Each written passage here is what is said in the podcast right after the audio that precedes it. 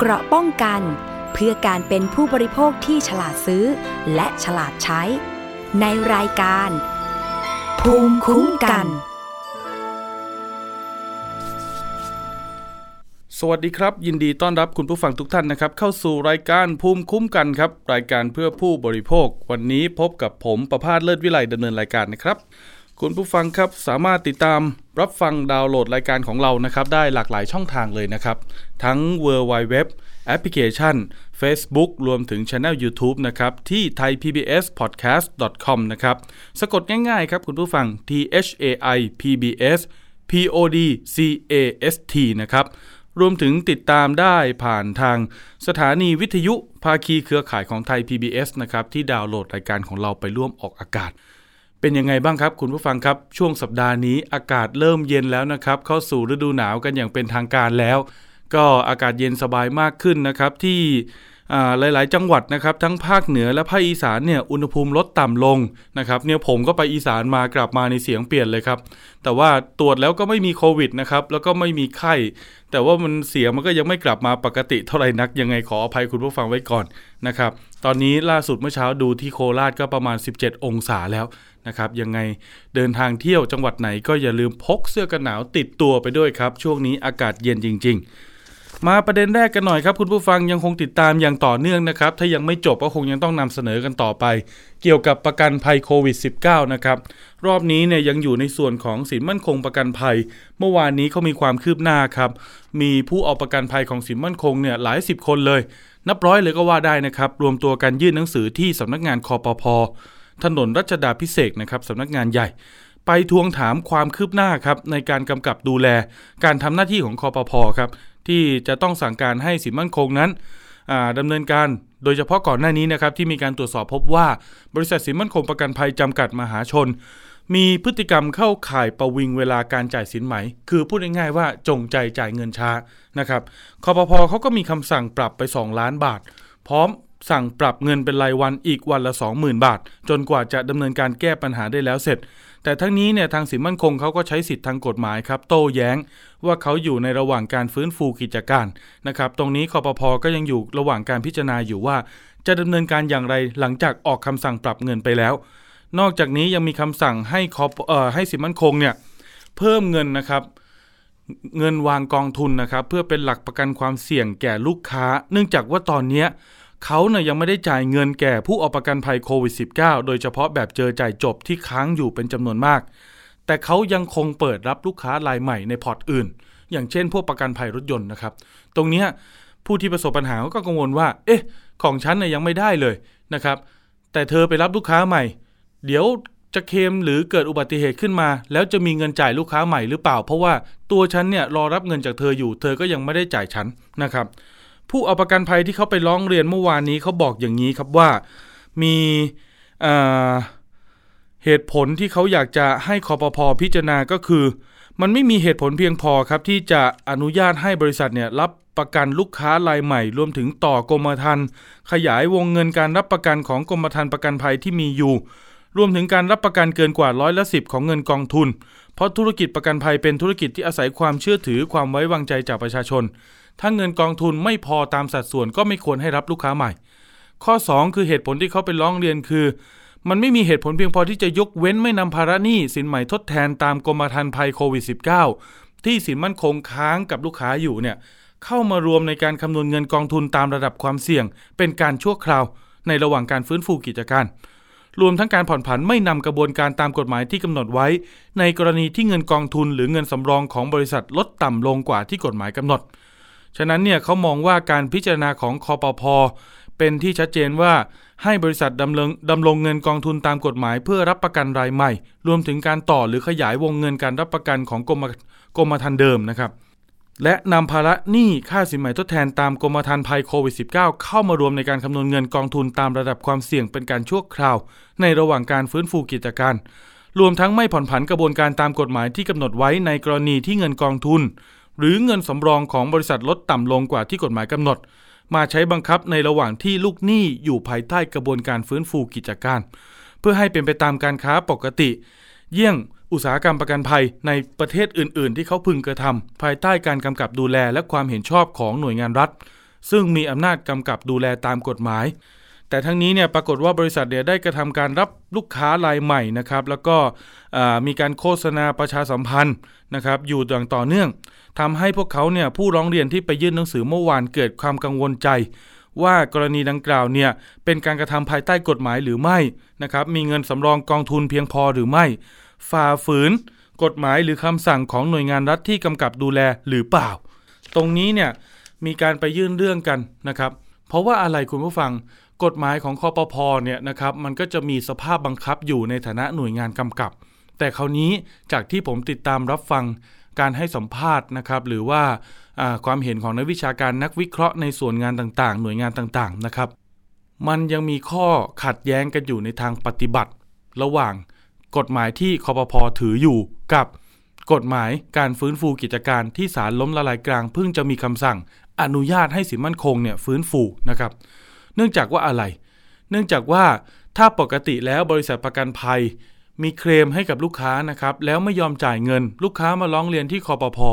คอปพอมีอำนาจตรวจสอบครับ ลงโทษปรับเงิน พร้อมสั่งให้บริษัทนั้น จะต้องดำเนินการจ่าย ถ้าเกิดว่ามันเป็นไปตามข้อสัญญากรมธรรม์ประกันภัย คือบังคับให้จ่ายแก่ลูกค้า แต่คนนี้ในกฎหมายของการฟื้นฟูกิจการนั้น เขาถือว่า ผู้ได้รับอนุญาตให้ฟื้นฟูกิจการจากศาลล้มละลายกลางเนี่ยจะได้รับการเขาเรียกว่า automatic stay นะครับคือเจ้าหนี้เนี่ยจะยังไม่สามารถไปบีบบังคับไปเรียกรับเงินหรือเรียกชำระหนี้ได้นะครับก็จะไปบังคับให้เขาจ่ายไม่ได้ ต้องรอตามกระบวนการตามแผนฟื้นฟูกิจการ ตรงนี้แหละครับคอปพอยังอยู่ระหว่างการหารือกับศาลล้มละลายกลาง แล้วก็หน่วยงานที่เกี่ยวข้องนะครับว่าคอปพอมีอำนาจบังคับในการที่จะออกคำสั่งให้บริษัทจ่ายเงินค่าปรับ แล้วก็มีอำนาจบังคับออกคำสั่งให้บริษัทจ่ายเงินแก่ลูกค้า ผู้ออกประกันภัยที่เกิดภัยแล้วเนี่ยได้หรือไม่ แล้วมันจะขัดกันกับกฎหมายของการฟื้นฟูกิจการ ที่ศาลอยู่ระหว่างมีคำสั่งให้ดำเนินการหรือไม่ ตรงนี้ต้องติดตามกันอย่างต่อเนื่องนะครับ เพราะว่าในส่วนของสินมั่นคงนั้นต้องยอมรับว่า ยังเป็นบริษัทเดียวนะครับที่ยังอยู่ระหว่างถ้าพูดภาษาชาวบ้านเขาเรียกว่าลูกผีลูกคน เนื่องจากว่า บริษัทยังไม่ได้เลิกกิจการ ฉะนั้นคุณจะไปเบิกเงินกับกองทุนประกันวินาศภัย หรือกปว อย่างเช่นเคสของเอเชีย เดอะวัน อาคเน และไทยประกันภัยแบบนั้นนะยังไม่ได้นะครับ คุณก็ต้องรอเงินจากบริษัท เสมือนว่าบริษัทนั้นนะยังคงดำเนินกิจการอยู่ แต่การดำเนินกิจการของบริษัทตอนนี้นะครับ มันอยู่ในรูปแบบพิเศษก็คือ อยู่ระหว่างการฟื้นฟูกิจการ ฉะนั้นเจ้าหนี้ ต่างๆนะครับหรือผู้เอาประกันภัยที่มีเคลมแล้วเนี่ยจะต้องเบิกเงินจากบริษัทเนี่ยอาจจะได้รับผลกระทบก็คืออาจจะต้องรอให้เป็นไปตามแผน ไม่รู้ว่าจะได้รับเงินเมื่อไหร่ และไม่รู้ว่าจะได้รับเงินเต็มจำนวนหรือไม่ หรือจะได้รับในลักษณะเป็นเงินจำนวนหนึ่ง และหุ้นของบริษัทจำนวนหนึ่ง ตรงนี้ก็ต้องรอดูกันครับว่า ท้ายที่สุดแล้วเนี่ย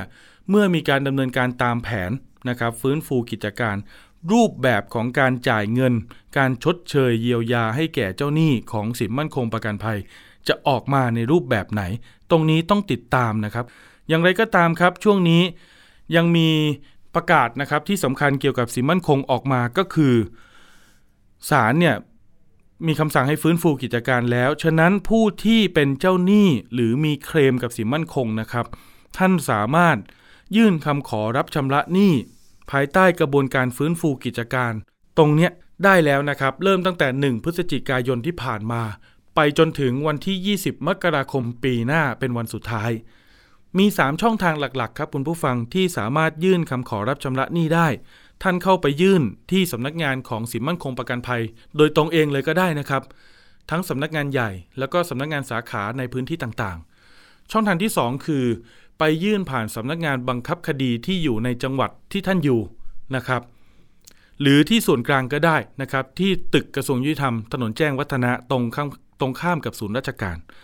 หรือช่องทางที่3นะครับท่านไหนที่สะดวกผ่านทางออนไลน์ก็สามารถเข้าไปยื่นได้ ที่เว็บไซต์ของกรมบังคับคดี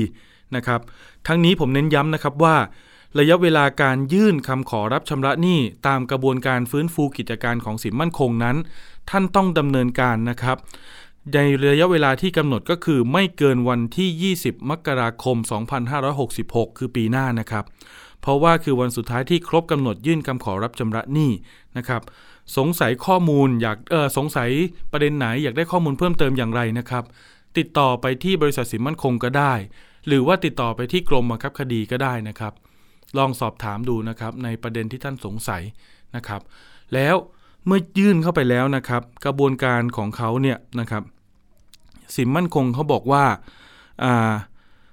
การยื่นคำชำระหนี้ก่อนหลัง ไม่ส่งผลต่อลำดับการชำระหนี้นะครับ ตรงนี้ผมก็ยังอ่าโอเค ผมต้องทดไว้ก่อนเพราะว่าเดี๋ยวผมขออนุญาตไปศึกษาข้อมูลก่อนว่า การยื่นก่อนและหลังไม่ส่งผลต่อการได้รับชำระหนี้ก่อนหลังอย่างไรนะครับ ทั้งนี้ข้อมูลตรงนี้มันยังไม่เปิดเผยออกมามากนักคุณผู้ฟัง เนื่องจากว่าแผนฟื้นฟูกิจการตอนนี้ คือมันเพิ่งจะได้เริ่มเขาเรียกว่าได้ได้รับอนุมัติจากศาลมานะครับ แต่มันยังไม่ได้เริ่มกระบวนการตามแผนนะครับ กระบวนการตามแผนนั้นจะเกิดขึ้นจริง ๆ อย่างชัดเจนในเดือนพฤษภาคมปีหน้านะครับ ฉะนั้นจากการที่เปิดให้ยื่นคำขอรับชำระหนี้กับสินมั่นคงเนี่ยคาดคะเนได้ว่ามันน่าจะเป็นการเขาเรียกว่าซาวเช็คนะครับ ลองดูซิว่าสินมั่นคงมีเจ้าหนี้กี่ราย มียอดหนี้รวมเท่าไหร่รายใหญ่เท่าไหร่รายเล็กเท่าไหร่รายใหญ่อาจจะเป็นลักษณะเกิน 1 ล้านเกิน 3 ล้าน 10 ล้านขึ้นไปนะครับรายเล็กอาจจะเป็นในลักษณะของรายละมือหลักหมื่นหลักแสนนะครับ ตรงนี้เขาอาจจะมีการจัดหมวดหมู่ของเจ้าหนี้ด้วย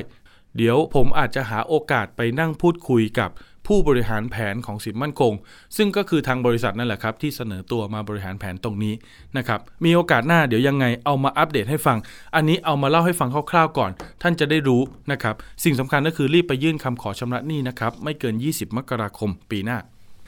ประเด็นถัดมาครับคุณผู้ฟังโอ้โหช่วงนี้เป็นเรื่องราวนะครับรายการเราเคยนำเสนอและพูดคุยกับผู้เดือดร้อนในกรณีแบบนี้เหมือนกัน เพราะว่าอะไรคือ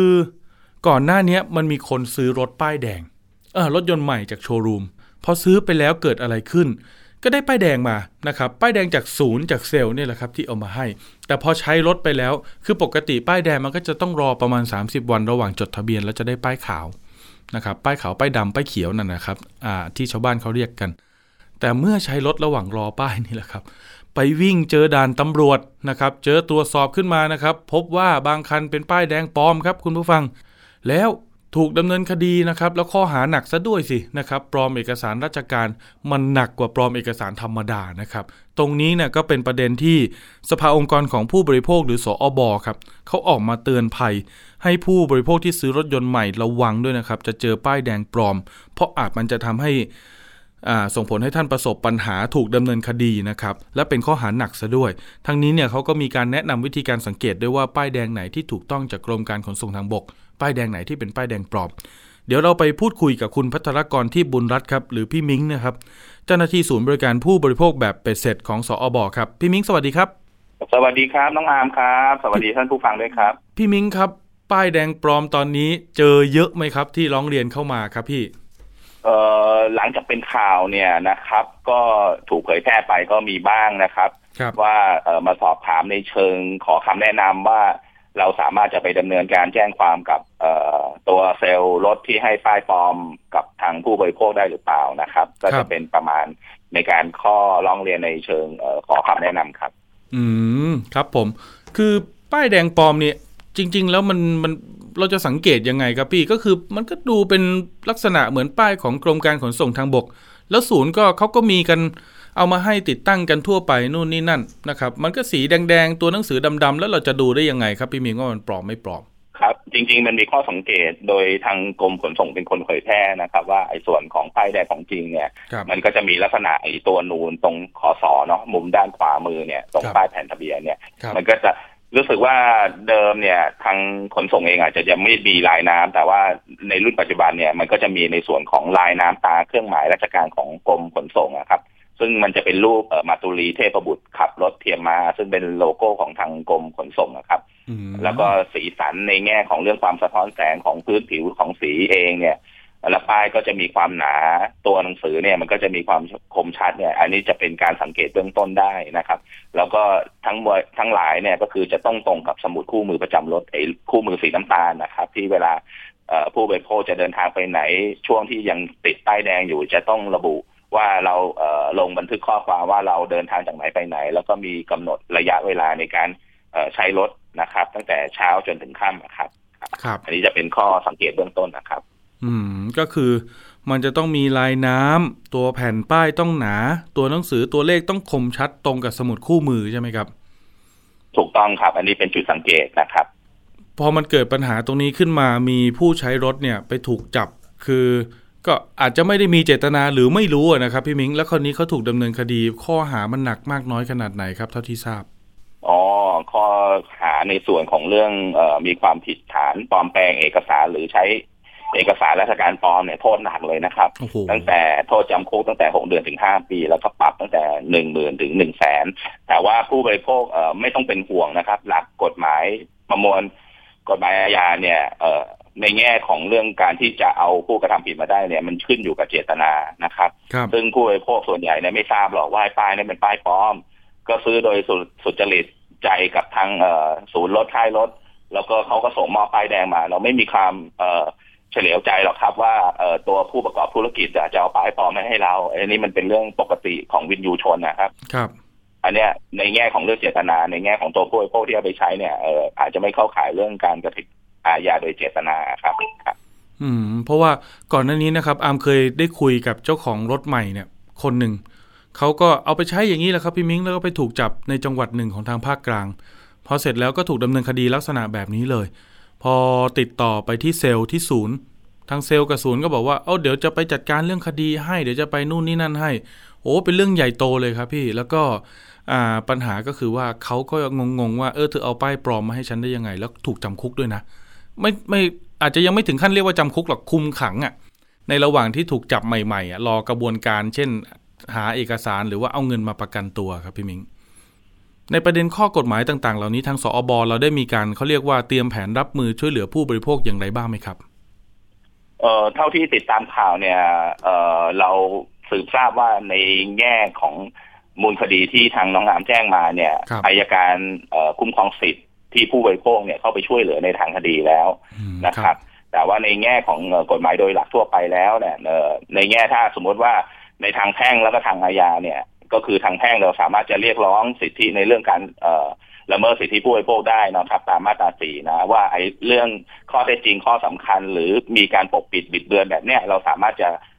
ฟ้องร้องในส่วนของศูนย์ลดให้ชดใช้เยียวยานะครับ ในส่วนของเรื่องการละเมิดสิทธิผู้บริโภคนะ เรื่องการที่เขาปกปิด ไอ้ความหมายความว่าไอ้ป้ายแดงปลอมเนี่ยแล้วเอามาให้เราใช้เนี่ยมันถือว่าเป็นการละเมิดสิทธิผู้บริโภคทางแพ่งอย่างหนึ่งนะครับ ส่วนในคดีอาญาเนี่ยก็จะต้องไปว่าในส่วนของเรื่องเจตนาของตัวศูนย์บริการเนี่ยเขามีเจตนาไหมนะครับ ว่าตั้งใจจะเอาป้ายปลอมมาให้กับผู้บริโภคใช้นะครับ อันนี้ก็สามารถที่จะแจ้งความดำเนินคดีได้นะครับในเรื่องการให้เอกสารปลอมครับหรือการใช้เอกสารราชการปลอมครับ ทางทางสอบอได้เคย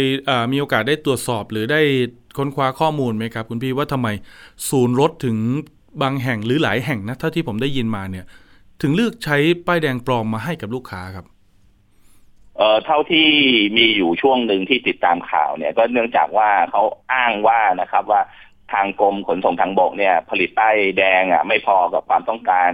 เอ่อที่มันสัมพันธ์กับการที่เขาจำหน่ายรถ ออกไปให้กับผู้บริโภคนะครับ อันนี้ก็จะเป็นเหตุที่เขากล่าวอ้างว่าเออป้ายไม่พอเขาเลยจะต้องไปขนขวายมา ซึ่งถ้าเขาไม่ให้ป้ายแดงเอ่อกับผู้บริโภคไปหรือติดป้ายแดงเนี่ยเอ่อจะทำให้ในส่วนของเรื่องยอดขายของเขาตกลง เนื่องจากเอ่อผู้บริโภคอาจจะไม่ตัดสินใจซื้อรถนะครับ ประมาณนี้ครับ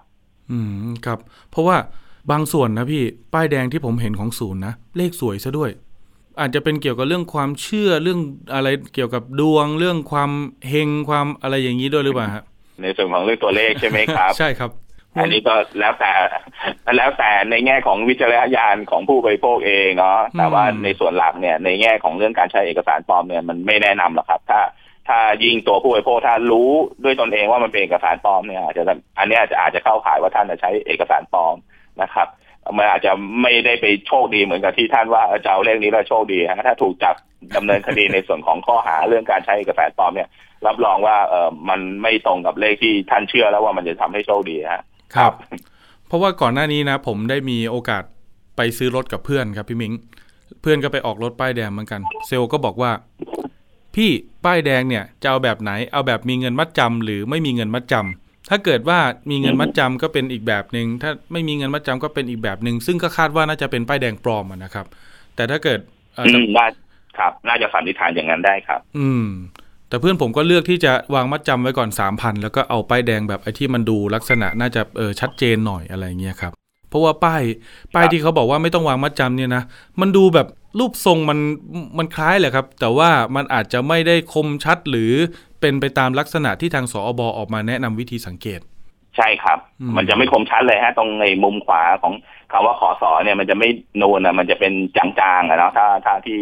เราเปรียบเทียบแล้วสังเกตได้อะนะครับครับ อย่างนี้ในภาพรวมของปัญหาใหญ่ทางสอบอได้มีการประสานหรือพูดคุยเกี่ยวกับ อาจจะเป็นเขาเรียกว่า สมาคมผู้ค้ารถ หรือว่าสมาคมที่เกี่ยวกับการค้าขายรถยนต์ไหมครับว่าเอ๊ะศูนย์เนี่ยมีพฤติกรรมแบบนี้เยอะขึ้นหลายเคสขึ้นที่ถูกจับด้วย พอจะมีการประสานหรือพูดคุยเรื่องนี้ไหมครับท่านสองส่วนที่ทางสภาดำเนินการนะครับ ส่วนแรกเนี่ยเราก็ประชาสัมพันธ์นะครับ ในเพจของสภาองค์กรของบริโภคเรื่องถึงการ วิธีการดูนะอันนี้ก็จะเป็นเชิงในส่วนของเรื่องป้องกันนะครับในแง่ของเรื่องนโยบาย ซึ่งเป็นหน้าที่ภารกิจของทางสภาองค์กรของผู้บริโภคแล้วเนี่ยนะครับ เราก็จะประสานหน่วยงานที่เกี่ยวข้องนะครับ ว่ามันมีพฤติการแบบนี้ก็คงอาจจะต้องประสานทางนายกสมาคมอุตสาหกรรมยานยนต์แห่งประเทศไทยนะครับ แล้วก็ผู้จำหน่ายรถทั่วไปนะครับ ว่าอย่าหรือละเลยนะครับ ในการที่จะใช้เอกสารปลอมให้กับผู้บริโภค ซึ่งถ้าเรา สืบทราบแน่ชัดว่าท่านมีเจตนาเนี่ย เราอาจจะเป็นตัวแทนผู้บริโภคในการฟ้องคดีให้กับผู้บริโภคได้ครับ โอ้กรณีนี้ทางทางสอบสามารถฟ้องร้องแทนผู้บริโภคได้ใช่ไหมครับใช่ครับ ตามมาตรา 14 เนี่ย เราเป็นตัวแทนผู้บริโภคอยู่แล้ว ในตามพระราชบัญญัติการจัดตั้งสภาองค์กรของผู้บริโภคครับ เรามีอำนาจที่เป็นตัวแทนผู้บริโภคในการฟ้องคดีได้ครับ เป็นเป็นแบบเดี่ยวหรือแบบกลุ่มครับ หรือได้ทั้งสองแบบครับพี่มิง คำว่าคดีเดียวหรือคดีกลุ่มเนี่ยมันขึ้นอยู่กับจำนวนผู้เสียหายนะครับรบว่ามีผู้เสียหายเอ่อจำนวนมากไหมที่เกิดลักษณะแบบนี้ ซึ่งมันจะไปเข้าองค์ประกอบในส่วนของเรื่องคดีกลุ่มหรือเปล่า อันนี้มันจะต้องพิจารณานะครับแต่โดยหลักแล้วถ้าเป็นผู้เสียหายจำนวนไม่มากเนี่ย การใช้การฟ้องคดีแบบเดียวเนี่ย มันจะสะดวกรวดเร็วกว่าครับ อืมครับผมทั้งหมดทั้งมวลของกระบวนการนี้เขาเรียกว่าค่าทนายค่าดำเนินการค่า วางหลักประกันต่อสาร อันนี้ผู้บริโภคจะต้องเตรียมตัวไหมครับ หรือว่าทางสอบจัดการให้หมดเลยหมายถึงว่าถ้าถ้าในแง่ที่ตัวแทนของผู้บริโภคเอ่อโดยดำเนินการโดยสภาเองแล้วเนี่ยเอ่อผู้บริโภคไม่มีค่าใช้จ่ายใด ๆ นะครับ สภาจะเป็นคนดำเนินการในส่วนของเรื่องเอ่อการดำเนินการหรือเข้าไปช่วยเหลือทางคดี โดยที่ไม่มีค่าใช้จ่ายอยู่แล้วครับ ครับผมโอเคโอ้ชัดเจนครับ พี่มิ้งครับฝากถึงผู้ใช้บริการหน่อยครับเออผู้บริโภคนะครับที่ซื้อรถใหม่ ถ้าเกิดว่าไม่ทันสังเกตได้รับป้ายปลอมมาแล้วจะแจ้งกระสูนหรือจะต้องทำยังไงดีครับเอ่อโดยหลักเนี่ยท่านจะต้องเบื้องต้นนะในหลักแล้วของกฎหมายเองนะท่านจะต้องไปแจ้งความนะครับรบลงบันทึกประจำวันนะครับ ว่าเออเอกสารเนี่ย เราได้เอกสารปลอมมา แล้วเราไม่มีเจตนาที่จะใช้เอกสารปลอมเนี่ยเพื่อป้องกันในระดับหนึ่งก่อนนะครับรบแล้วก็ผู้บริโภคส่วนใหญ่เนี่ยท่านจะต้องรับรู้ด้วยนะครับว่ารถใหม่ที่ท่านออกมาเนี่ย มีอายุการใช้งานป้ายแดงเนี่ยแค่สามสิบวันนะครับแล้วก็ถ้าสมมุติท่านถูกดำเนินคดีเรื่องการฝ่าฝืนการใช้ป้ายแดงเกินสามสิบวันเนี่ยได้ทางกฎหมายเองเนี่ย ก็ถือว่าท่านมีพฤติการที่เหลียกเล่นภาษี จะมีความผิดตามพระราชบัญญัติรถยนต์อีกนะครับ พุทธศักราช 2500นะมีโทษปรับ ไม่สูงสุดไม่เกินหนึ่งหมื่นด้วยนะครับ อันนี้สิ่งที่เราจะต้องรู้ด้วยในตัวของเราเองว่าสิทธิ์แล้วหน้าที่ของเราเนี่ยในการใช้ป้ายแดงเนี่ยของเรามีอยู่เท่าไหร่ แล้ววิธีการตรวจสอบเนี่ยก็อย่างที่เรียนไปเบื้องต้นนะครับ ว่าท่านจะต้องออตอนนี้เพิ่มความรู้แล้วว่านอกจากตรวจอุปกรณ์ที่เขาแถมตามสัญญาแล้วเนี่ย การที่จะต้องอีกตรวจสอบในส่วนของเรื่องป้ายแดงเนี่ย ก็เป็นหน้าที่ที่เราจะต้องทำด้วยนะครับ อืม เพื่อเป็นการป้องกันที่จะไม่ให้มีคดีอาญามาสู่ตัวผู้บริโภคเองนะครับ ครับก็เน้นย้ำกันอย่างนี้นะครับ คุณผู้ฟังคือวิธีการสังเกตป้ายแดงของจริงที่สอบอหรือสภาองค์กรของผู้บริโภคเขาออกมาให้ข้อสังเกตหรือดูวิธีการตรวจสอบนะครับ คือหนึ่งมันจะต้องมีลายน้ำตราเครื่องหมายราชการของกรมการขนส่งทางบก ตัวแผ่นป้ายต้องหนาครับ ตัวหนังสือตัวเลขคมชัด และตรงกับสมุดคู่มือประจำตัวรถ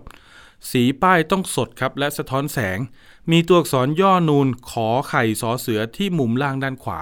อันนี้จะเป็นข้อสังเกตเบื้องต้นว่าท่านป้ายแดงของจริง แต่อย่างไรก็ตามจะป้ายแดงของจริงหรือของปลอมก็ไม่ควรจะติดนานหรือใช้เกิน 30 วัน บางคนใช้เป็นปีเลยนะพี่มิงนะใช่ครับใช่ครับ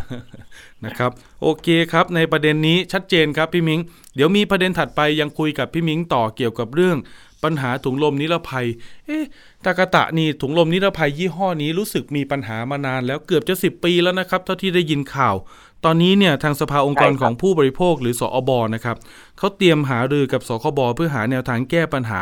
ไอ้เจ้าถุงลมนิรภัยเจ้าปัญหาที่ไม่ปลอดภัยนี่แหละครับ ที่มีแรงดันสูง เกินค่ามาตรฐานหรือค่าปกติ หลังตรวจสอบพบว่ายังมีรถยนต์อีกประมาณ6มื่นเออหกแสนเจ็ดหมื่นคันนะครับ ที่ยังติดตั้งถุงลมนิรภัยที่ไม่ปลอดภัยเหล่านี้ และอาจส่งผลต่อความปลอดภัยในการสัญจร แล้วก็ขับขี่ในรถยนต์คันดังกล่าวพี่มิงครับสองวันสามวันที่ผ่านมาเพิ่งจะคุยกับพี่ปิมเรื่องนี้ไป ล่าสุดนี้มีความคืบหน้าหรือขยับขยื่นเคลื่อนไหวอย่างไรบ้างไหมครับ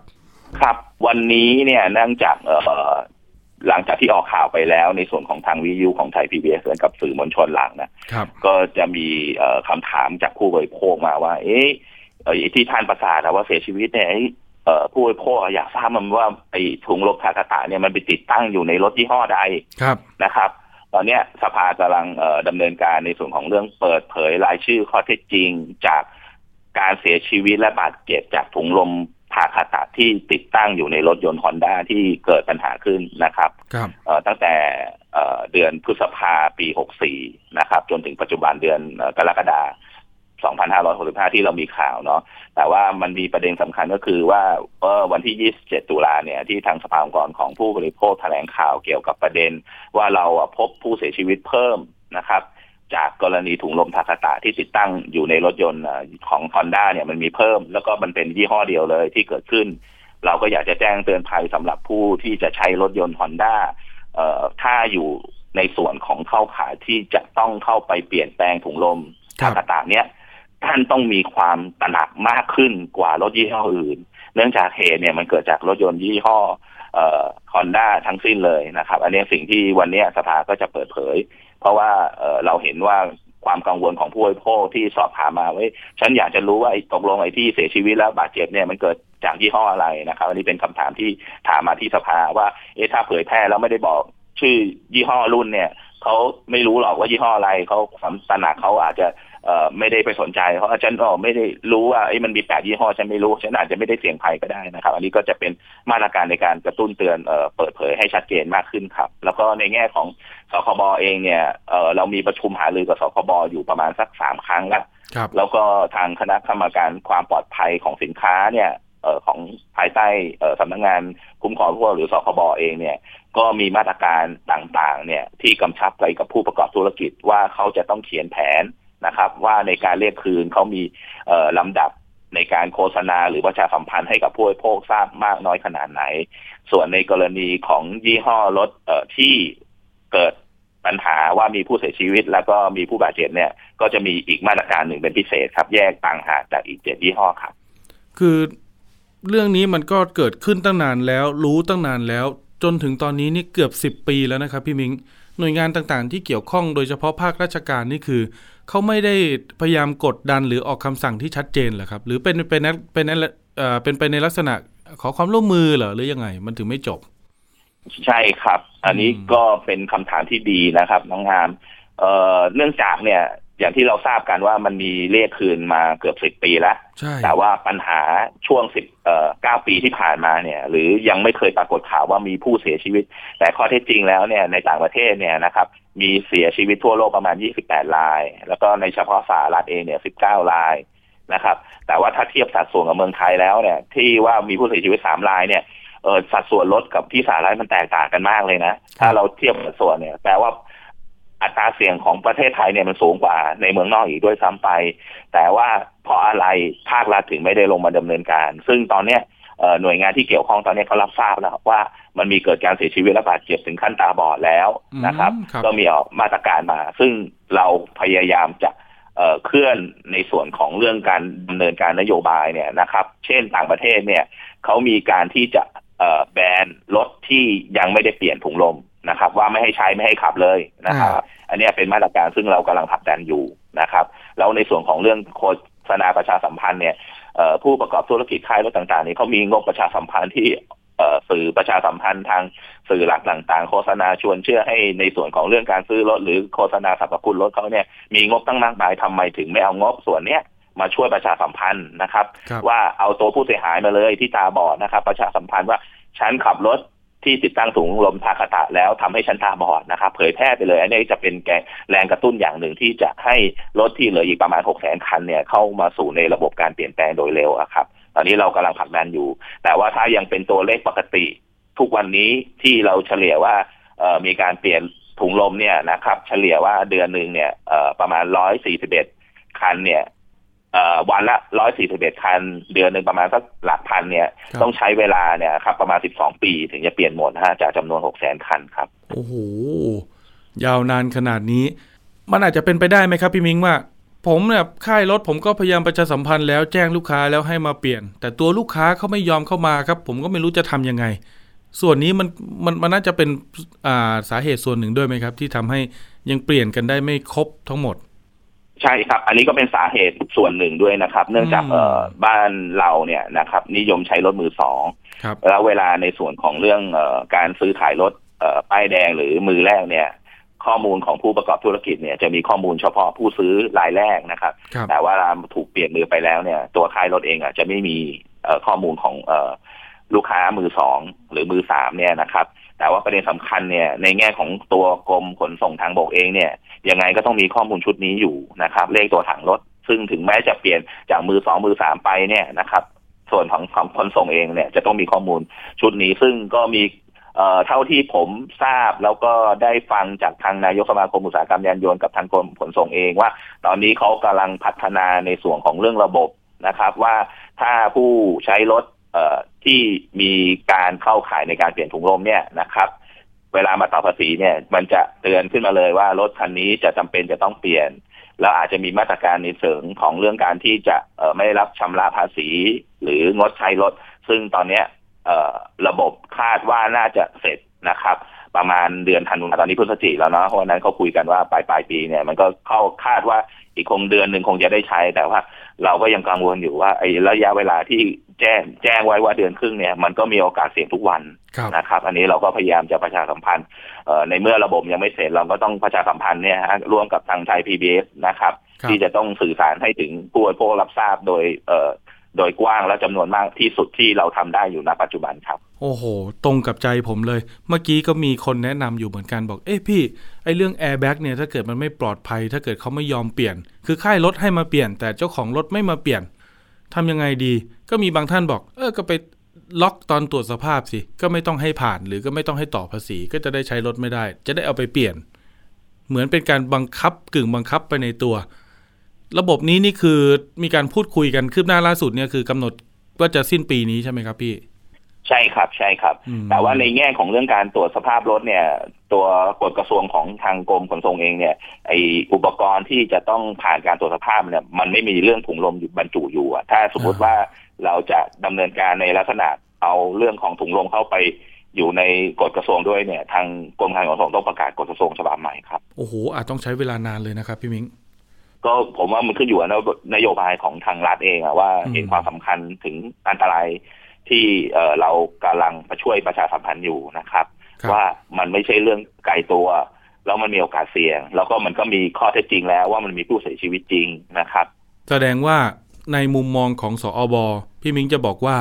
การทำงานของสอบ.สภาองค์กรของผู้บริโภคเนี่ย มันจะเฉพาะกับ สำนักงานคณะกรรมการคุ้มครองผู้บริโภคหรือสคบ.ของภาครัฐอย่างเดียวไม่ได้ มันควรจะต้องมีกรมการขนส่งทางบกเข้ามาช่วย สนับสนุนหรือ support ระบบในการตรวจสอบด้วย ถูกต้องไหมฮะ ถูกต้องครับในแง่ของตัวทางสภาองค์กรของผู้บริโภคเนี่ยมันไม่ไม่มีอำนาจบังคับใช้กฎหมายนะครับ เราต้องอาศัยในแง่ของเรื่องของสคบซึ่งหน่วยงาน สคบเองเนี่ยมีสภาพบังคับกฎหมายกับตัว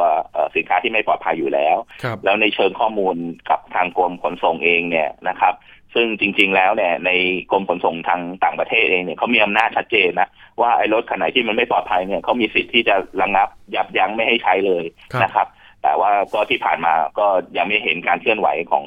กรมขนส่งในด้านนี้ครับ โอ้เดี๋ยวยังไงเดี๋ยวมีโอกาสนะพี่มิงนะ เดี๋ยวต้องเอาประเด็นนี้มาขับเคลื่อนมาขยาย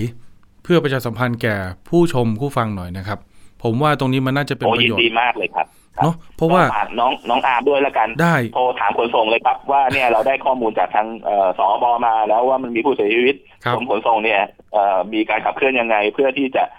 ดำเนินการให้มันเร่งรีบมากกว่าที่จะต้องรอจนถึงเดือนธันวาครับโอ้โห ยินดีเลยครับ เดี๋ยวยังไงเดี๋ยวผมเสนอกองบรรณาธิการพิจารณา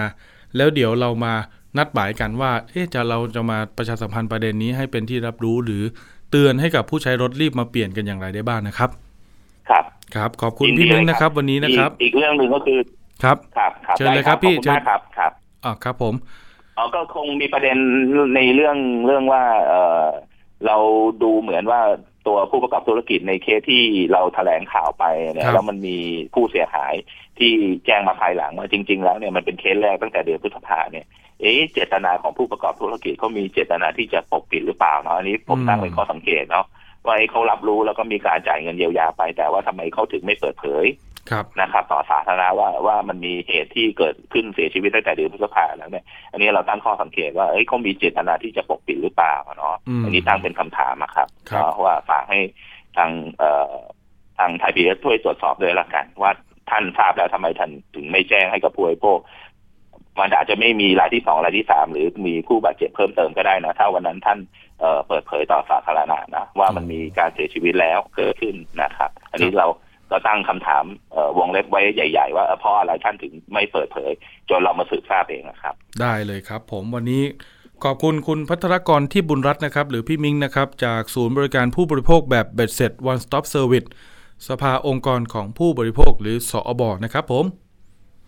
ครับยินดีครับ ขอบคุณครับ สวัสดีคน้รัองอามแล้วก็ท่านผู้ฟังด้วยครับ ขอบคุณครับ สวัสดีครับ สวัสดีพี่มิงครับ ก็อ่ามาดูยี่ห้อรถกันสักหน่อยนะครับ สั้นๆนะครับ คุณผู้ฟังที่จะต้องควรจะต้องไปเปลี่ยนถุงลมนิรภัยนะครับ ที่อ่ามันมีความเสี่ยงจะเกิดอันตรายของยี่ห้อทากาตะอยู่ตอนนี้นะครับ ไปเช็คไปเปลี่ยนฟรีนะครับ ไม่มีค่าใช้จ่ายใด ๆ ทั้งสิ้นอ่า มีทั้งหมดประมาณ 8 ยี่ห้อนะครับ ยี่ห้อแรกเชฟโรเลตครับ ปี 2007 ถึง 2015 ยี่ห้อที่ 2 BMW ปี 1998 ถึง 2018 Ford ครับ ปี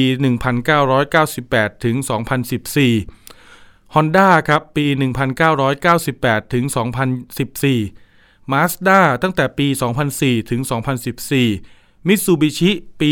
2005 ถึงปี 2015 นิสสันตั้งแต่ปี 2000 ถึงปี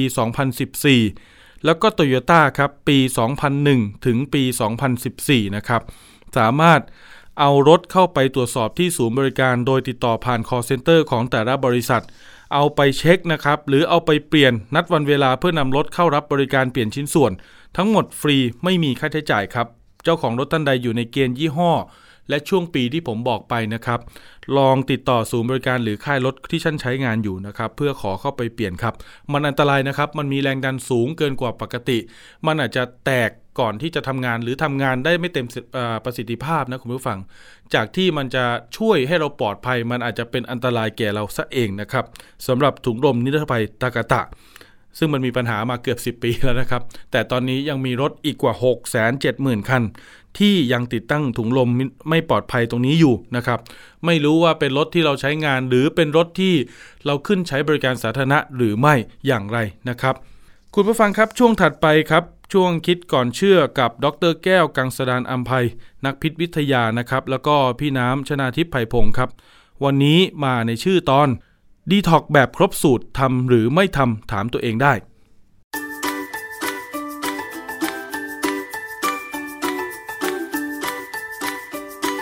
ช่วงคิดก่อนเชื่อ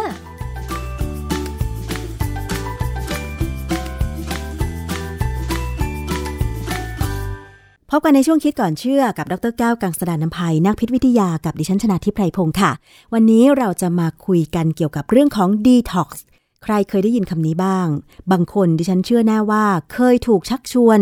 เข้าโปรแกรมการล้างพิษหรือดีท็อกซ์มาแล้วนะคะ ดิฉันเองก็เคยถูกเชิญชวนด้วยเหมือนกัน แต่ว่ามีข้อสงสัยค่ะว่า จากคำเชิญชวนของเขาที่ว่า มาล้างพิษออกจากร่างกายกันเถอะ เคยสงสัยไหมคะว่า เอ๊แล้วตัวเราเนี่ยมีพิษมากมายขนาดไหนถึงขั้นต้องล้างพิษ แล้วกระบวนการของการดีท็อกซ์หรือล้างพิษเนี่ยเขาทำอย่างไร ดิฉันเคยได้รับคำอธิบายคร่าวๆมานะคะ ว่าใช้วิธีเช่น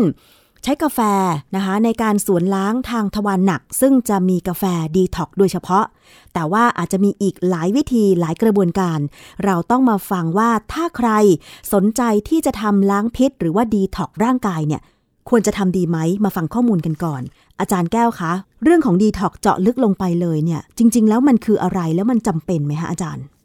ครับคือความจริงดีท็อกเนี่ยนะมันเป็นเรื่องที่เริ่มมาจากเมืองนอกกันแหละนะฮะโดยเฉพาะที่อเมริกาเนี่ยเขาเป็นที่รู้กันว่ามีกระบวนการบริการแบบนี้ ดังนั้นเนี่ย National Center for Complementary and Integrative Health ซึ่งเป็นหน่วยงานของกระทรวงสาธารณสุขของอเมริกาเนี่ย พูดง่ายๆเขาก็คือกรมการแพทย์แผนไทย และการแพทย์ทางเลือกนะแบบที่บ้านเรามีนี่แหละเขามีบทความเรื่อง detoxes and cleanses what you need to know คือเขาถามเขาบอกเลยว่า เราควรจะรู้อะไรบ้างเกี่ยวกับคำว่า detox กับ cleanses คือ cleanses เนี่ยบ้านเราไม่ค่อยได้ยินเท่าไหร่นะ แต่จริงๆเมืองนอกเนี่ยก็ใช้คำนี้เหมือนกัน cleanses เนี่ย cleanse มันมาจากคำว่า cleanse แล้วเติม s เข้าไปกับ cleanses ก็การล้างพิษก็เป็น กระบวนการที่คนพยายามกำจัดสารพิษออกจากร่างกาย แต่ความจริงเนี่ยที่สำคัญคือเขาไม่รู้ตัวหรอกว่าสารพิษที่ว่าเป็นพิษอยู่ตอนนี้มีพิษมีเพิษอะไรเนี่ยมันคืออะไรนั่นสิแล้วถามว่ารู้ว่าปริมาณพิษมีเท่าไหร่ก็ไม่รู้นั่นสิเมื่อล้างพิษไปแล้วมันเหลือเท่าไหร่ก็ไม่รู้ เพราะฉะนั้นเนี่ยจึงเป็นปัญหาของนักวิชาการว่าคำว่า cleanse หรือล้างพิษเนี่ยมันไม่จริงมันดูเหมือนไม่จริง ซึ่งถ้าเป็นดีท็อกซ์เนี่ยดีท็อกซ์เป็นโปรแกรม หรือสิ่งอำนวยความสะดวก สำหรับช่วยเหลือผู้เข้ารับการล้างพิษ จากสารที่ทำให้มึนเมาหรือเสพติด ความจริงดีท็อกซ์เนี่ยมันน่าจะมาจากคำว่า detoxification ซึ่งถ้าอยากคำเนี้ยในวิชาพิษวิทยามี แต่คำว่า detox เฉยๆไม่มีนะฮะค่ะในปัจจุบันเนี่ยมันมีการกำหนดโปรแกรม detox เยอะแยะมากมายเลย แล้วก็มีทั้งเรื่องของวัตถุดิบ หรือกระบวนการหรืออุปกรณ์ที่จะมาช่วย อย่างเช่นการสวนล้าง กาแฟ ทางทวารหนักแบบนี้ซึ่งวิธีการทำแบบนี้มันจะทำให้เราได้รับผลกระทบ เช่น บางคนอาจจะถูกเสียดสีบริเวณทวารหนักเป็นแผลได้ ซึ่งที่ผ่านมาเขาก็บอกว่าต้องระวังเรื่องนี้พอสมควรนะคะอาจารย์ ในอเมริกาเนี่ยนะ มีคนที่มีปัญหาเป็นแผลที่ทวารหนักค่อนข้างเยอะนะก็เพราะไปดีท็อกด้วยกาแฟนี่แหละ ความจริงเนี่ยการใช้กาแฟเนี่ยมันเป็นเรื่องที่มีประโยชน์มีผลนะ เพราะว่ามันไปถึงตับเร็วกว่าการกินทางปาก กาแฟเนี่ยมีคาเฟอีน คาเฟอีนเนี่ยเป็นตัวกระตุ้นระบบทำลายสารพิษในตับให้ทำงานมากขึ้นได้ เพราะฉะนั้นเนี่ยเขาเลยคิดว่าเอาเข้าทางก้นเลยดีกว่า เพราะมันไปเร็วมาก มันไปถึงตับเร็วจากทวารหนักเข้าไปถึงลำไส้ใหญ่แล้วไปตับเนี่ยไปได้เร็วนะฮะ แต่ว่าก็ต้องเสี่ยงซึ่งอันตราย ผมไม่แนะนำให้ทำเลย เพราะว่ามันเสร็จสีต้องทำเป็นอย่างเวลาไปโรงพยาบาลเนี่ยเขาต้องใช้ผู้ชำนาญพอสมควรที่จะทำการสวนทวารให้นะฮะ จริงๆ แล้วรูปแบบของการดีท็อกที่เขาพูดทั่วไปเนี่ยมันจะเป็นการอดอาหาร การกินอาหารเสริม หรือการอบไอ้น้ำก็มีนะฮะ อันนี้เป็นทั่วๆไป แล้ววิธีการที่อาจารย์กล่าวมาเนี่ยนะคะ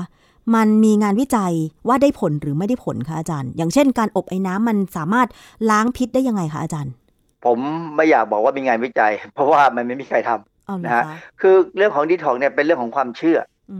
นะงานวิจัยที่เป็นแบบจริงๆจังๆเนี่ย ใครจะสปอนเซอร์ใครจะจ่ายตังค์ให้ เพราะว่าผลประโยชน์ที่ได้เนี่ย มันไม่มีใครเป็นเจ้าของอะนะงานที่ไม่มีใครเป็นเจ้าของเนี่ยหาเงินมาช่วยยากมากเลย แต่ว่าผมสังเกตนะเวลาเขาบอกดีท็อกต้องกินน้ำการกินน้ำเยอะๆมันเป็นของดีคำว่ามันช่วยการขับถ่ายสารพิษออกจากร่างกายได้เร็วขึ้น หรือถ้ากินน้ำผลไม้ยิ่งดีเข้าไปอีก เพราะน้ำผลไม้มันก็ให้วิตามินให้เกลือแร่ใช่ไหมก็เป็นเรื่องที่ใช้ได้ไม่น่ามีปัญหา ซาวน่าเนี่ยเวลาเราเข้าไปในห้องอบไอ้น้ำเนี่ยขุมขนเรามันจะขยายตัวต่อมเหงื่อเนี่ยหมายความว่าจะขับเหงื่อมาเยอะรูขุมขนจะขยายเหงื่อเนี่ยก็เป็นเส้นทางหนึ่งของการเอาสารพิษที่อยู่ในเลือดออกจากร่างกายพอสมควร แต่ว่าไม่ได้เป็นหลักไม่ได้เป็นหลักเลยนะฮะเพราะว่าจะเห็นว่ากรรมกรบ้านเราเนี่ยเหงื่อออกทั้งวัน ใช่ แต่เขาก็เป็นโรคนู่นโรคนี่กันพอสมควรนะ เพราะว่าอะไรเพราะกินเหล้าสูบบุหรี่ใช่ไหมเพราะฉะนั้นการที่จะถ้าบอกว่าจะดีท็อกเนี่ยต้องไปพร้อมกับการลดการรับสารพิษเข้าสู่ร่างกายด้วยอ๋อ ไม่ใช่ว่าขับออกอย่างเดียว แต่คือก็ยังรับปกติหรือมากกว่าเดิมอีกก็ไม่ได้ผลใช่ไหมสำหรับการขับสารพิษมันไม่ได้ผลหรอกเพราะว่าถ้ารับมากกว่าเข้ามากกว่าออก คือร่างกายเราเนี่ยจริง ๆ เราขับสารพิษออกด้วยระบบตับไตไส้พุงเราเนี่ยโดยอัตโนมัติอยู่แล้ว ถ้าเป็นคนที่แข็งแรงนะ แต่ถ้าแข็งแรงน้อยลงหมายความว่าอ่อนแอเป็นโรคเนี่ย ตับไม่ค่อยดีเนี่ยก็การขับสารพิษก็จะน้อยลง โดยทั่วไปเนี่ยในธุรกิจของการดีท็อกเนี่ยเขามักจะพูดเป็นเชิงคล้ายๆจิตวิทยาว่า เอ้ยทำไมหน้าตาหมองคล้ำเป็นสิว กินอาหารก็ไม่อร่อยถ่ายก็ไม่สะดวก อันนี้มีสารพิษแน่ๆเลย เพราะว่ามันทำให้สุขภาพไม่ดีหมด คือความจริงคนเราเนี่ยถ้ามีผิวหน้าหมองคล้ำหรือเป็นสิว หรือกินอาหารไม่อร่อยเนี่ยเป็นเพราะมันเครียด ตากแดดหรือเปล่าอาจารย์ทำงานเยอะๆอย่างเงี้ยตากแดดหรือว่าคือคือความจริง บางคนนี่ไม่ได้คล้ำเพราะเหมือนตากแดดแต่มันหมองคล้ำเพราะเครียดนอน เออ เราลองดูในทีวีเนี่ยจะเห็นบางคนเนี่ย ในข่าวเนี่ย หน้าตาหมองคล้ำทั้งที่เขาไม่เคยตากแดด อย่างเช่นรปภดิฉันสังเกตเห็นนะอาจารย์รปภนี่ต้องเข้าเวรเข้ากะใช่ไหมกลางวันไปกลางคืน กลางคืนมากลางวันเขาพักผ่อนไม่พอ สังเกตว่าใบหน้าของรปภจะคล้ำคล้ำเพราะว่าเขาอดนอน การอดนอนไม่ได้เกี่ยวข้องกับสารพิษในร่างกายใช่ไหมอาจารย์ เออมันหลายอย่างนะ เพราะว่ารปภหมู่บ้านผมหน้าตาดีมากเลยเขาก็อดนอนเหมือนกัน แต่ว่าเขามีความสุขเพราะเขาทางานหมู่บ้านผม แล้วก็มีความสุข แต่รปภบางแห่ง อาจจะไม่มีความสุขเพราะเจ้านายเชียบก็ได้นะดังนั้นเนี่ยดีท็อกเนี่ยมันจะเข้าไปตามวัฒนธรรมของสังคมว่าสังคมนั้นมีปัญหาคนมีปัญหาไหมคนในบางประเทศเนี่ยเครียดทั้งประเทศอะการขายดีท็อกก็อาจจะง่ายขึ้น ง่ายกว่าในประเทศที่คนเขามีความสุขอะ ไปปูตานเนี่ยซึ่งเขามีความสุขกันทั้งประเทศอะใครจะไปขายดีท็อกได้ใช่ไหมเพราะฉะนั้นดีท็อกมักจะมากับพฤติกรรมของคนในสังคมนั้นหรือเปล่า เช่น ความเครียด หน้าที่การงานที่เร่งรัดอาหารที่ได้ไม่เพียงพอ หรืออะไรอย่างอื่นอีกไหมคะอาจารย์แล้วมันจะมีอันตรายไหมเออมันขึ้นอยู่กับสิ่งแวดล้อมด้วยนะความจริง ถ้าเราอยู่ในบริเวณที่มีสารพิษในอากาศ อย่างตอนเนี้ยเมืองใหญ่ ๆ เนี่ยมีค่า AQI ต่ำนะหมายความว่า มีมีฝุ่นละอองเยอะ AQI ก็ดูไม่ดีนะความสุขอากาศบริสุทธิ์ไม่มีอย่างเงี้ยมันจะมีความสุขได้ยังไงใช่ไหมดังนั้นเนี่ยคนพวกนี้จะเป็นเป็นเป้าหมายของการเข้าไปขายดีท็อกเข้าไปขายบริการนะฮะเออถามว่าบางครั้งเนี่ยดีท็อกมันก็อาจจะดูเหมือนมีประโยชน์นะถามว่ามีงานวิจัยไหมก็มีบทความวิจัยเรื่อง popular weight loss strategies a review of four weight loss techniques ตีพิมพ์ในวารสาร Current Gastroenterology Report ปี 2017 เขาระบุว่าการกินอาหารเพื่อล้างพิษเนี่ยอาจทำให้น้ำหนักลดลงได้นะอาหารล้างพิษนี่ส่วนใหญ่ก็จะเป็นผักผลไม้นะก็จะมีโปรตีนต่ำอย่างไรก็ตามเหมือนนักวิจัยข้อสังเกตว่า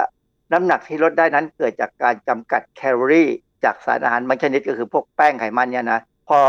กลับไปกินอาหารปกติเนี่ยมันก็จะกลับมาอ้วนได้เหมือนเดิมนะฮะการกินผักและผลไม้เนี่ยซึ่งอาหารดีท็อกส่วนใหญ่จะเป็นอย่างนั้นเนี่ย ทางสำนักงานป้องกันและส่งเสริมสุขภาพของสหรัฐอเมริกาเนี่ยเขาบอกว่าปกติแล้วเนี่ยคนอเมริกันเนี่ยสามในสี่กินผักผลไม้ไม่พอ ดังนั้นเวลาถามว่าสุขภาพดีไหม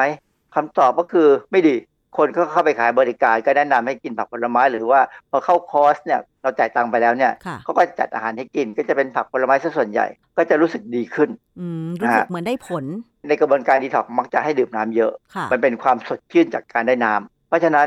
เวลาเราเราดื่มน้ำเยอะหรือดื่มน้ำพอเนี่ยเหงื่อเราก็ออกได้ดีนะปัสสาวะก็ไม่เหลืองอะปัสสาวะก็ค่อนข้างจะใสอุจจาระก็จะไม่แข็งมันก็มีความสุขอะใช่ไหมเพราะฉะนั้นอันเนี้ยเป็นเรื่องที่ว่าทำง่ายๆนะกินผักผลไม้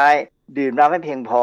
นะฮะและที่สำคัญถ้ากินผักผลไม้เนี่ยเราได้สารต้านอนุมูลอิสระ มีบทความเรื่อง detox diet for toxin elimination and weight management a critical review of the evidence ในวารสาร Journal of Human Nutrition and Dietetics ปี 2014 เขากล่าวเลยว่าอาหารดีท็อกบางชนิด ช่วยการทำงานของตับ ช่วยการทำงานของตับเลยนะ เพราะว่าอะไรก็เป็นผักผลไม้เนี่ยก็ช่วยตับได้อยู่แล้วและอาหารบางชนิดเพิ่มการสร้างสารต้านอนุมูลอิสระ คือกลูตาไทโอนกลูตาไทโอนเนี่ยจริง ๆ มันก็คือโปรตีนซึ่งเป็นไตรเพปไตด์นะซึ่งร่างกายเนี่ยก็เอากรดอะมิโนที่เรากินเข้าไปเนี่ยมาสร้าง สร้างเอง คือถ้ากินอาหารครบเราก็สร้างได้เยอะมันก็เป็นสารที่จะไปช่วยทำจับสารพิษไปช่วยป้องกันอนุมูลอิสระได้ เป็นธรรมชาตินะ เพราะฉะนั้นการกินอาหารครบห้าหมู่ให้เพียงพอเนี่ยก็เหมือนกับเป็นการช่วยดีท็อกไปในตัวนั่นแหละนะฮะ แต่ที่สำคัญคือในบทความของทางอเมริกาเนี่ยเขาบอกว่าถ้าอยากจะดีท็อกตัวเองจริงๆเนี่ยมันมีวิธีเหมือนกันทำที่บ้านได้ทำยังไงคะอาจารย์จำกัดการบริโภคอาหารกินให้น้อยหน่อยนะฮะกินให้น้อยหน่อยอย่ากินมาก แน่ๆเลยคือหยุดสูบบุหรี่กับดื่มเหล้าดื่มน้ำให้เยอะๆกินอาหารครบห้าหมู่เน้นผักผลไม้คือคุณไปเข้าโปรแกรมดีท็อกที่ไหนก็ตามเนี่ย คุณเจอผักผลไม้แน่ๆแล้วคุณถูกบังคับให้อดอาหารแน่เพราะฉะนั้นก็ทำซะอย่างนั้นที่บ้านนะฮะเพื่อเกิดปัญหาขึ้นมายังมีคนดูแลช่วยเหลือได้ อืม เข้าใจแล้วค่ะอาจารย์ เพราะว่าถ้าเราอยากดีท็อกจริง ๆ ก็ไม่จำเป็นจะต้องไปเข้าคอร์สที่ไหนเลย เพียงแค่เราอดใจของเราได้เอง บังคับตัวเองใช่ไหมเหมือนที่อาจารย์บอกว่า ก็จำกัดปริมาณอาหารอะไรที่เคยดื่มอะไรที่เคยกิน แล้วมันมีสารพิษเยอะๆ อย่างเช่น เครื่องดื่มแอลกอฮอล์บุหรี่ หรือว่าอาหารหวานมันเค็ม ถ้าเราปรับเปลี่ยนทั้งหมดซะก็เท่ากับว่าเราลดการเอาสารพิษเข้าสู่ร่างกาย หลังจากนั้นคือ ดื่มน้ำเยอะๆ พักผ่อนให้เพียงพอก็เท่ากับเป็นการล้างพิษไปในตัวแล้วใช่ไหมอาจารย์ เออมีอย่างหนึ่งผมลืมบอกไป เลิกดูทีวี เลิกใช้มือถืออคือมันมันเป็นสิ่งพิษที่ไม่ใช่เป็นอะเป็นสาร แต่มันเป็นสิ่งพิษที่เข้าสมองเพราะนั้นบางครั้งเนี่ยถ้าเราดูทีวี ถ้าดูเฉพาะตลกก็ไม่เป็นไร แต่บางครั้งเนี่ยพอเราดูข่าวเนี่ย ข่าวทีวีแทบทุกช่องนะผมว่าตอนเช้าตื่นมาดูเนี่ยมีแต่ข่าวไม่ดีทั้งนั้นเลย ไม่เคยมีข่าวดีให้ดูเลย เพราะว่า เราสนใจข่าวร้ายกันมั้งไม่แน่ใจนะข่าวดีๆก็น่าจะมีบ้างอะมันจะเป็นไปได้ยังไงที่มีแต่เรื่องไม่ดีเกิดขึ้นในบ้านเรานะควรจะมีข่าวดีบ้าง เช่น ฟุตบอลไทยชนะอย่างเงี้ยเออน่าสนใจค่ะ เพราะฉะนั้นก็คือว่าถ้าต้องการทำดีท็อกซ์หรือล้างพิษเองก็พอจะมีหนทางใช่ไหมคะอาจารย์ มีคือทำอะไรก็ตามที่มันดีต่อร่างกายเราอะนะอย่างที่เรื่องการกินเรื่องการดูเสพสื่ออะไรเงี้ยเป็นเรื่องที่ทำได้ค่ะ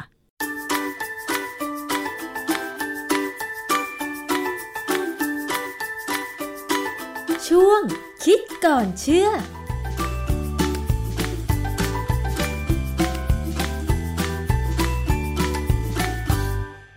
ครับคุณผู้ฟังครับทั้งหมดนี้ก็เป็นสาระความรู้นะครับและความเคลื่อนไหวในประเด็นต่างๆ เกี่ยวกับการคุ้มครองผู้บริโภค ต้องบอกกันตามตรงครับว่าช่วงนี้ประเด็นเกี่ยวกับเรื่องผู้บริโภคใกล้ตัวนั้นเยอะเลือกเกินนะครับ เดี๋ยวมีโอกาส ประเด็นไหนที่มีการขยับขยื่นเคลื่อนไหวที่สำคัญ แล้วก็ส่งผลกระทบใกล้ตัวกับเรานะครับ ผมก็จะรีบเอามานำเสนอนะครับ ให้คุณผู้ฟังได้รับทราบ แล้วก็ได้รับมือกันนะครับ ว่าเรื่องราวต่างๆ เกี่ยวกับสินค้าและบริการรอบตัวเรานั้น มันจะเป็นธรรมหรือว่าเอื้อประโยชน์ในการใช้ชีวิตดำรงชีวิตของเราอย่างไรได้บ้าง วันนี้หมดเวลาลงแล้ว ขอบคุณทุกท่านที่ติดตามนะครับ สวัสดีครับ ติดตามรายการได้ที่ www.thaipbspodcast.com แอปพลิเคชัน Thai PBS Podcast หรือฟังผ่านแอปพลิเคชัน Podcast ของ iOS Google Podcast Android Podbean SoundCloud และ Spotify ติดตามความเคลื่อนไหวของรายการและแสดงความคิดเห็น โดยกดถูกใจที่ facebook.com/thaipbspodcast